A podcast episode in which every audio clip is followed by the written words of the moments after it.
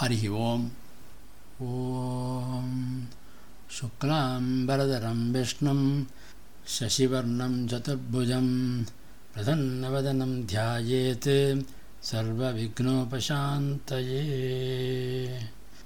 Sandhyavandanam is one of the important uh, duties uh, to be performed by the Hindus and in particular the uh, Brahmin community. It is done thrice daily, one in the morning, one at noon, and one in the evening.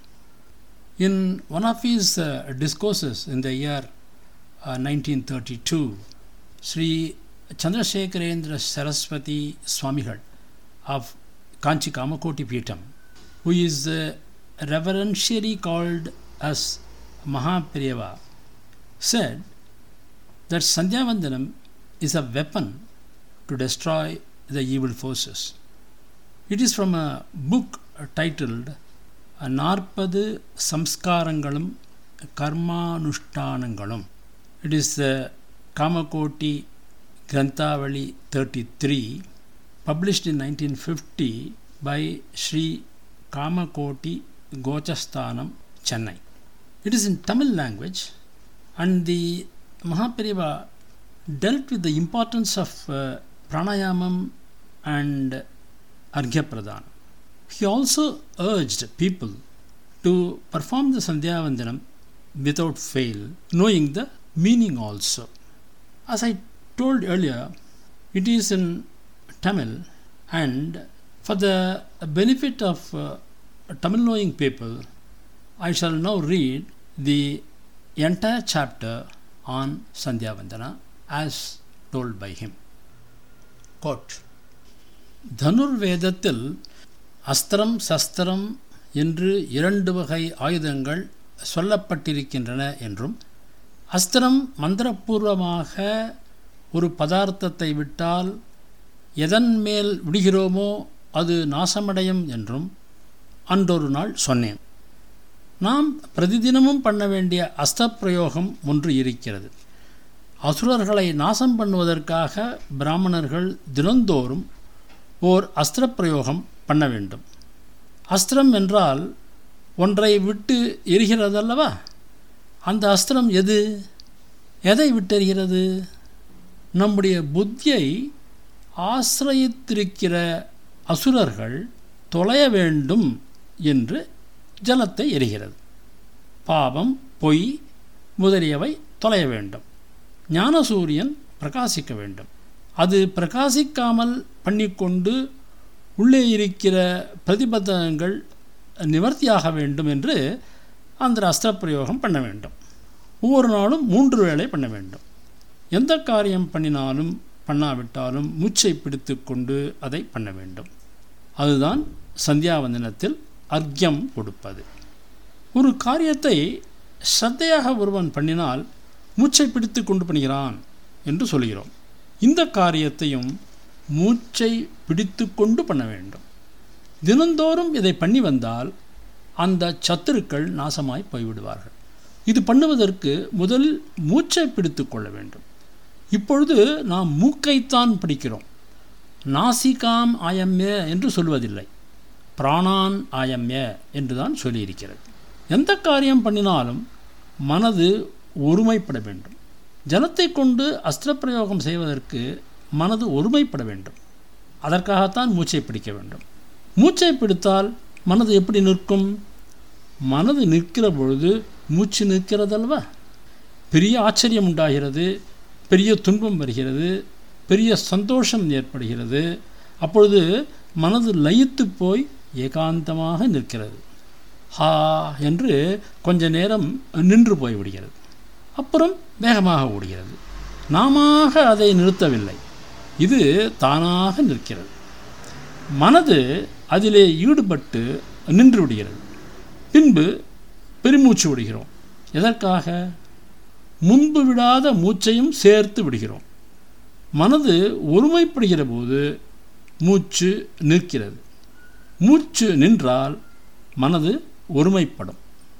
நாம் அர்க்கியம்படும்போது சித்தை காக்கிரியத்தோடு விட வேண்டும். பிராணாயாமம் பண்ணினால் சித்தை காக்கிரியம் உண்டாகும். அதை நிறைய பண்ணுவது யோகத்திற்கு. அது கஷ்டமானது. உபதேசத்தின்படி செய்ய வேண்டியது. நாம் அதிகமாக பண்ணினால் பத்து தடவை தான் பண்ணுகிறோம். மூன்று பண்ணு என்று சிலவத்திற்கு நியமம் ஏற்பட்டிருக்கிறது. சிறுவயதில் உபநயனமான காலம் முதற்கொண்டு கிரமமாக நாம் பிராணாயாமம் பண்ணி கொண்டு வந்திருந்தால் இத்தனை நாளில் யோகீஸ்வரராக இருப்போம். பண்ணுகிறதை சரியாக பண்ண வேண்டுமல்லவா? அரை நிமிஷம் பிராணன் நிற்க பண்ண வேண்டும். அதிகமாக வேண்டாம்.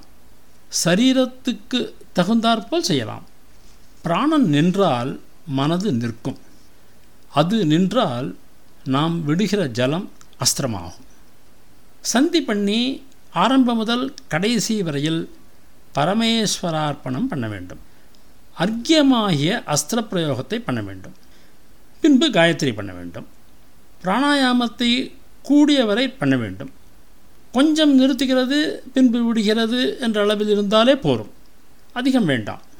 சங்கல்பம் மார்ஜனம் பிராசனம் அர்யப்பிரதானம் ஜபம் ஸ்தோத்திரம் அபிவாதனம் இவ்வளவும் பரமேஸ்வரனுடைய அனுகிரகம் பெறுவதற்காக பண்ணுகிறேன் என்று சொல்லி செய்ய வேண்டும்.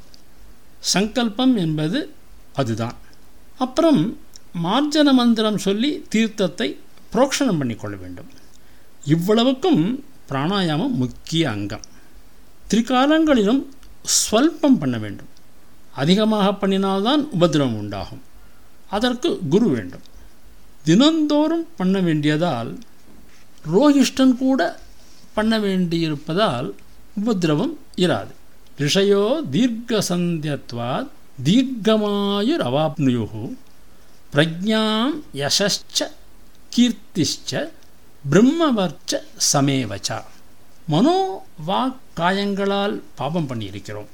அந்த மூன்றினாலும் செய்யும் கர்மாக்களால் அந்த பாபத்தை போக்கிக் கொள்ள வேண்டும் என்று முன்பு சொல்லியிருக்கிறேன். சந்தியாவந்தனத்தில் வாக்கினால் மந்திரம் சொல்கிறோம். காயத்ரி ஜபத்தை மனதினால் தியானித்து பண்ணுகிறோம். மார்ஜனம் முதலியவைகளால் காயசுத்தி உண்டாகிறது. இவைகளைத் தவிர கர்மயோக பக்தி யோக ஞான ஞானயோக ரூபமாகவும் சந்தியாவந்தனம் இருக்கிறது. சந்தியாவந்தனம் பண்ண அவரவர்கள் தங்கள் தங்களுக்கென்று ஒரு பாத்திரம் வைத்துக்கொள்ள வேண்டும். அதிலே சந்தியாவந்தனம் பண்ண வேண்டும். பிராணாயாமம் அவசியம் பண்ண வேண்டும். ஈஸ்வரார்ப்பணமாக எல்லாவற்றையும் பண்ண வேண்டும். சந்தியாவந்தனத்தை அவசரமாக பண்ணக்கூடாது. சரியான காலத்தில் உச்சிதமாக சந்தியானுஷ்டானம் பண்ணினதால்தான் பலர் ரிஷிகளானார்கள். அபிவாதனத்தில் எந்த மகரிஷியினுடைய சந்ததியில் பிறந்திருக்கிறோமோ அந்த மகரிஷி கோத்திரத்தை சொல்லி அன்று முதல் காயத்ரி ஜபிக்கப்பட்டு வருகிறது. அந்த கோத்திரத்தில் பிறந்ததற்காகவாவது கர்மானுஷ்டானங்களை செய்ய வேண்டியது நமது கடமை. அந்த முதல் ரிஷிக்கு அப்புறம் எவ்வளவோ பேர் ரிஷிகளாக இருந்திருக்கிறார்கள். திரையார்ஷேயம் பஞ்சார்ஷேயம் சப்தார்ஷேயம் ஏகார்ஷேயம் என்று சொல்கிறார்கள். அந்தந்த கோத்திரத்தில் அவ்வளவு ரிஷிகள் இருந்திருக்கிறார்கள் என்று அதனால் தெரிய வருகிறது. சீவசகோத்திரம் கோத்திரம் தொடர்ச்சியாக வந்த தாரையை நாம் அறுத்து விடக்கூடாது. பிராணாயாமத்தோடு சித்தை காக்கிரியத்தோடு மந்திரலோபமில்லாமல் பரமேஸ்வரார்ப்பணம் பண்ணி எல்லாவற்றையும் பண்ண வேண்டும். பக்தி ஸ்ரத்தையோடு பண்ண வேண்டும். மர்மக லாபத்தோடு பண்ண வேண்டும். அர்த்தத்தை தெரிந்து கொள்ள வேண்டும். Unquote now most of us have been doing Sandhyavandanam. But some of us do not know the meaning of the various mantras. In these four episodes, I have tried to give the meaning of some of the important mantras of the Yajurveda Sandhyavandanam to the extent I know. The most important part of the Sandhyavandanam is the Argya Pradhanam and the Gayatri Japam, wherein the Almighty God is worshipped in the form of the Mother.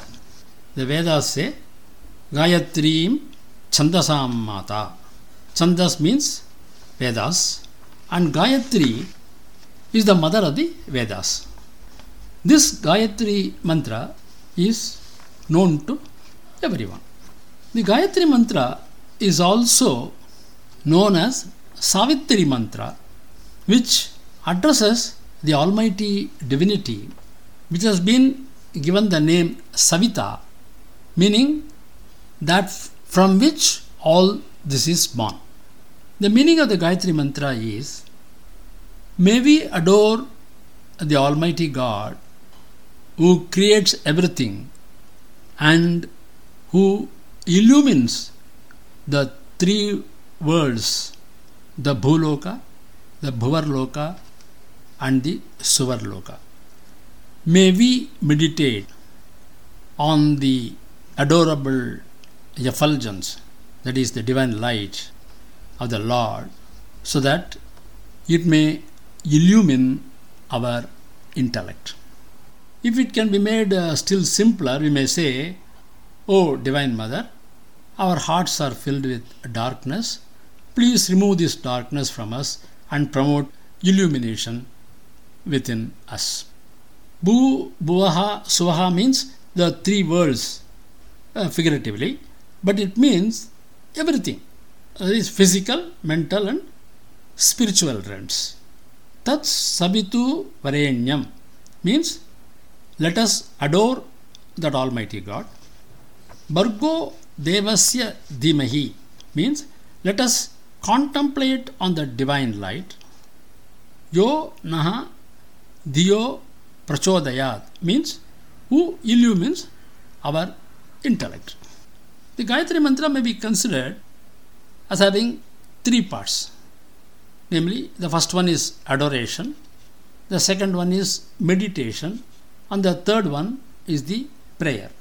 First, the divine is praised, then it is meditated upon in reverence, and finally, an appeal is made to the divine to awaken and strengthen the intellect, which is the discriminating faculty of man. In these uh, four episodes, I have covered the following மார்ஜனம் பிராசனம் புனர்மார்ஜனம் அர்க்கியப்பிரதானம் தேவதா தர்ப்பணம் காயத்ரி ஆவாகனம் காயத்ரி உபஸ்தானம் சூரிய உபஸ்தானம் சமஷ்டி அபிவாதனம் திக்தேவதா வந்தனம் யம வந்தனம் ஹரிஹர வந்தனம் சூரியநாராயண வந்தனம் அண்ட் சமர்ப்பணம்